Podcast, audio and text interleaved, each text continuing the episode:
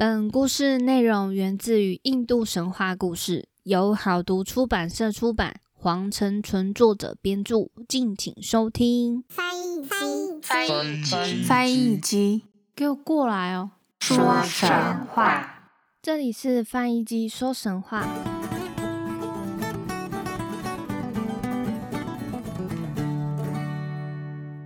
欢迎收听翻译机说神话，我是翻译机。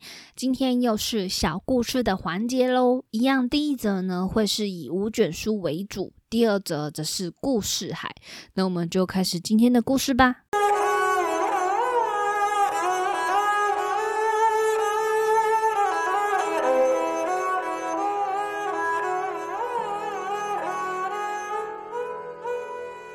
聪明的纳杜加。源自于第一卷第二十八个故事，在某一个城市里，有一个商人的儿子，名字叫做纳杜加。当他的财产耗尽时，他就想到远方去，因为在一个国家或者在一个地方，他以前曾由于自己的能力而挥金如土。如果财产耗尽了，他仍然待在那里，他就会成为最被人看不起的人物。同样，在一个地方，自己曾趾高气扬、长时间的快乐欢畅。如果穷了，而人留在那里游荡，别人就会拿他当做坏榜样。在他家里有一个从祖先传下来、用一千斤铁打成的秤。他把他托付给大商人罗舍曼，请他保管，就到远方去了。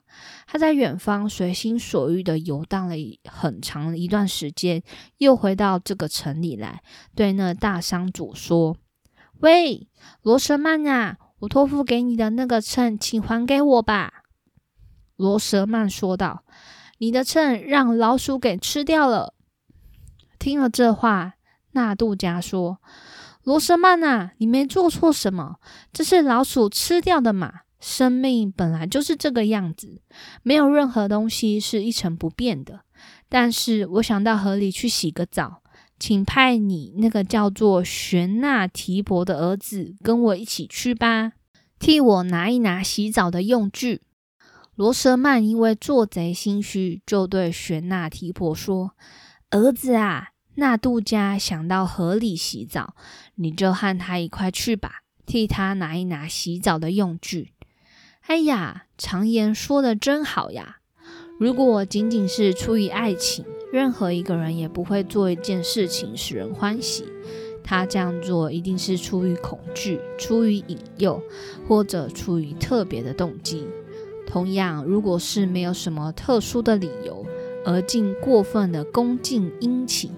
在这时候，人们就要小心，只有这样才能保证安稳。罗什曼的儿子于是就高兴地跟着纳杜加到河边去。纳杜加在河里洗过澡后，把罗什曼的儿子玄纳提婆推到一个山洞里面去，在洞口堵上一块大石头，就回到罗什曼家去了。罗什曼问他：“纳杜加。”我的儿子跟你一块去，怎么没看到你们一起回来呢？他到哪里去啦？纳杜加说：“你说的是玄那提婆呀，他被一只老鹰叼走了。”罗什曼生气的说：“你这说谎的家伙！玄那提婆那么大个个子，一只老鹰怎能把它叼走呢？”纳杜加说：“喂，罗什曼啊，那难道老鼠能把一个秤给吃掉吗？”如果你还想要儿子的话，就请把我的秤还给我。就这样，他们两个争争吵吵，走到国王门口。法官们听了之后，就裁判道：“纳杜加，把罗舍曼的儿子交出来。”纳杜加说：“我有什么办法呢？一只老鹰就在我眼前，把他从河里叼走了。”法官说：“喂，纳杜加，你说的不是实话。”一只老鹰绝对叼不走一个十五岁的孩子。纳杜加笑了笑说：“请听一听我的话。如果一只小小的老鼠竟然能够把千斤重的秤吃了下去，那么一只老鹰也就可以叼走大象。它叼走一个小孩，又何足为奇呀？”法官们听完后都笑了起来，就下令罗舍曼交还秤，纳杜加交还儿子。故事二：大臣和傻瓜。有一个傻瓜坐在路上，把路面挖了五六个洞。大臣经过那里看到了，觉得很奇怪，就走近前去问：“你为什么在路上挖了这些洞呢？行人不小心踏进去跌倒了怎么办？”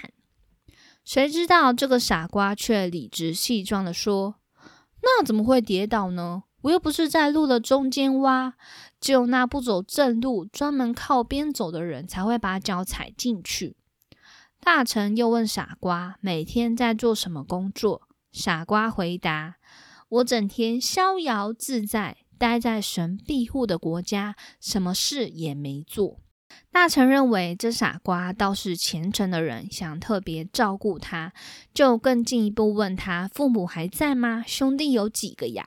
傻瓜说：“他们不和我在一起，难道不行吗？”大臣这才明白，这傻瓜已经傻到无可救药。不过，还是问他要不要到他家。傻瓜不知道大臣叫他去做什么，有点退却。大臣就告诉他。只是叫你去帮忙打扫庭院、浇浇花，我就供你吃，供你住。傻瓜听了，很高兴的跟着大臣走了。大臣家的庭院养了一对鸟儿。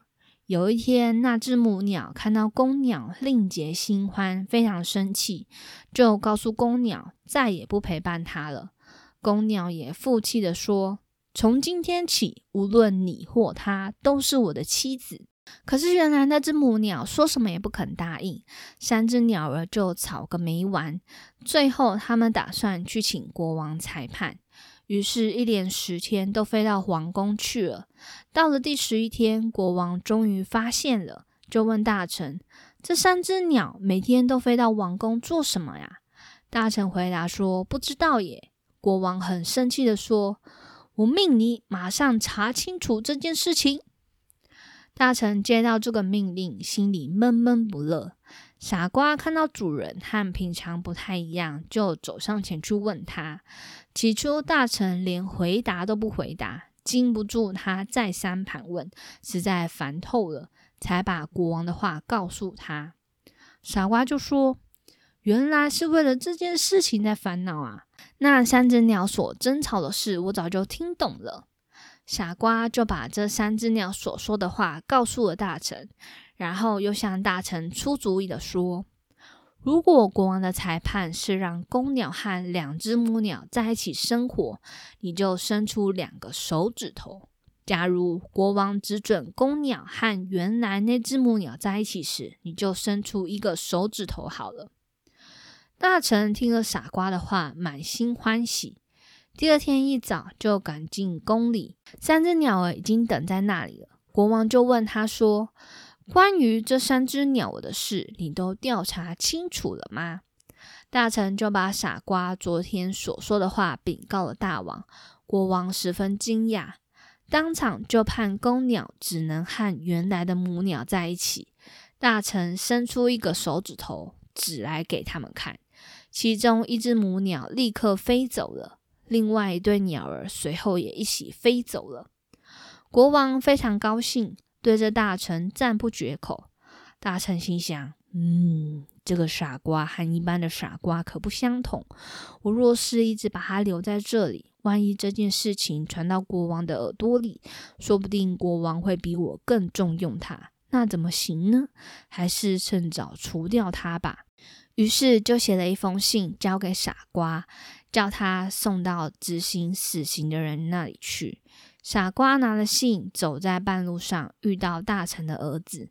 大臣的儿子也不管信里写了什么，就要替傻瓜把信送去，叫他回去帮他摘花。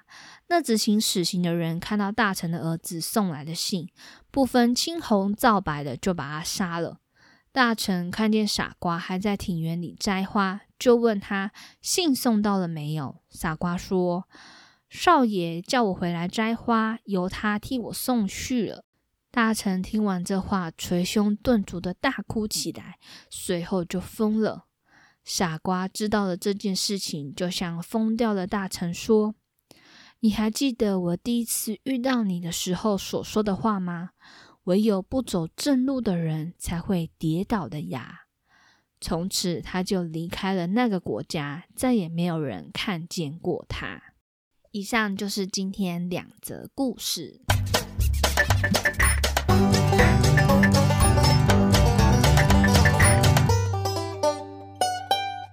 我觉得出自于五卷书的故事好像都没有一个结论呢，但是会有那种嗯微微的隐喻这样子。是哎，本来是你帮我好好保管这个秤，结果你说被老鼠吃了，这秤千斤重哎，怎么可能老鼠会吃呢？那所以呢，我就把你的儿子给拐走，然后说是被老鹰叼走的，那就是相同的道理啊。你还我秤，那我就还你老鹰。哎哎，你还我秤，我就还你儿子，这是相同的道理。那可能就是呃，那一个纳杜家他想要跟这个商人说，我我不相信你那个秤会是被老鼠吃掉的。那到底是在哪里？还给我？那就是这感觉就是有一点像是以牙还牙，以眼还眼的感觉。你不相信我，那我不相信你做的。那那我做，那我跟你说，你这样相信我吗？就类似这样的感觉。